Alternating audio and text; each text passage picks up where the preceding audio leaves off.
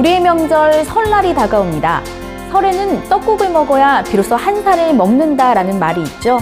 그런데 요즘에는 이런 전통 음식이 많이 잊혀져 가고 있는 것 같습니다. 오늘 뉴스인에서는 우리 민족과 이런 전통 음식의 특별한 인연을 이명숙 한국 전통 음식 연구가에게 들어봅니다.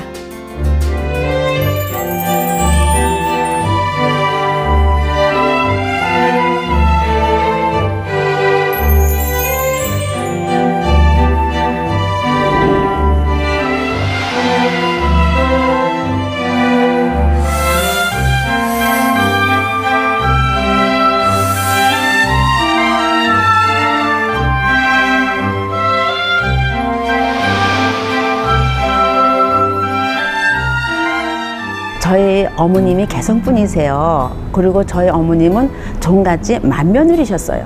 그래서 옛날부터 종갓집 하면은 굉장히 크고 작은 행사들이 많이 있잖아요. 이렇게 어머니 옆에서 음식을 도와드리다 보니까 자연히 많은 음식을 볼 수 있었고요. 많은 음식을 하다 보니까 음식과 저는 아, 인연이 된 것 같아요. 이제 설날이 얼마 남지 않았어요. 근데 설날 하면 저희가 또 떡국이 떠오르잖아요. 우리나라는 사계절이 뚜렷해요. 그 계절에 나는 재료를 가지고 음식을 만들었을 때 이것이 전통 음식이에요. 그런데 그 계절마다 오는 명절이 있어요. 특히 이번에 1월 1일 날 설날 있잖아요. 설날에는 우리나라 사람이 전국적으로 거의가 다 흰떡을 만들어서 떡국을 끓여 먹습니다. 흰떡은 색깔이 희잖아요. 희다는 것은 순수하다는 거.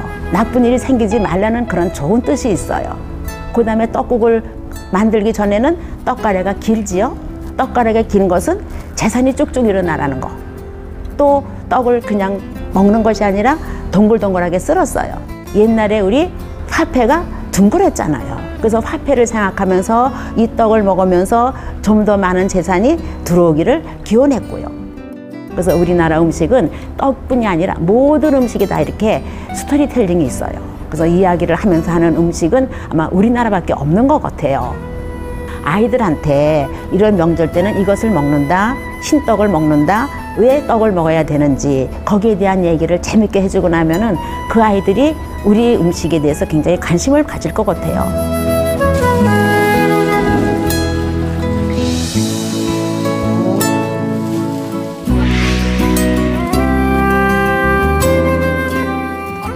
기억에 남는 그런 음식이 있으신가요? 개성 사람들은요 설에 강정을 참 많이 하셔요. 쌀 강정 넣으시고 땅콩 강정 넣으시고 여러 가지 항아리에다가 각각의 강정을 놓으셔요. 학교를 갔다 공부하려면은 공부가 머리에 들어가겠어요?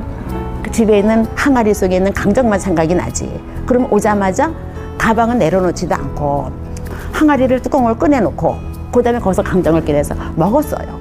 이거는 저는요 정말 평생을 잊지 못할 거예요.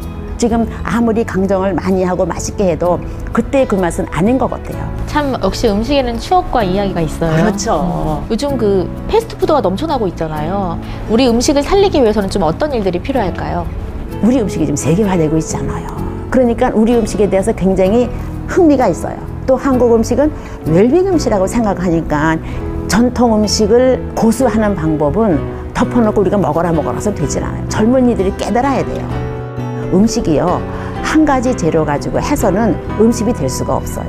그 다음에 음식을 만들 때면은 각기 다른 재료들이 들어가서 서로 어우러져 가지고 전체 요리가 되는 거고요. 또 각기 맛이 틀린 재료가 들어가서 어우러져 가지고 아주 맛있는 맛을 낼 수 있는 그런 음식이 났을 때는 정말 음식에 대한 매력은 웬만한 사람은 느끼지 못할 거예요.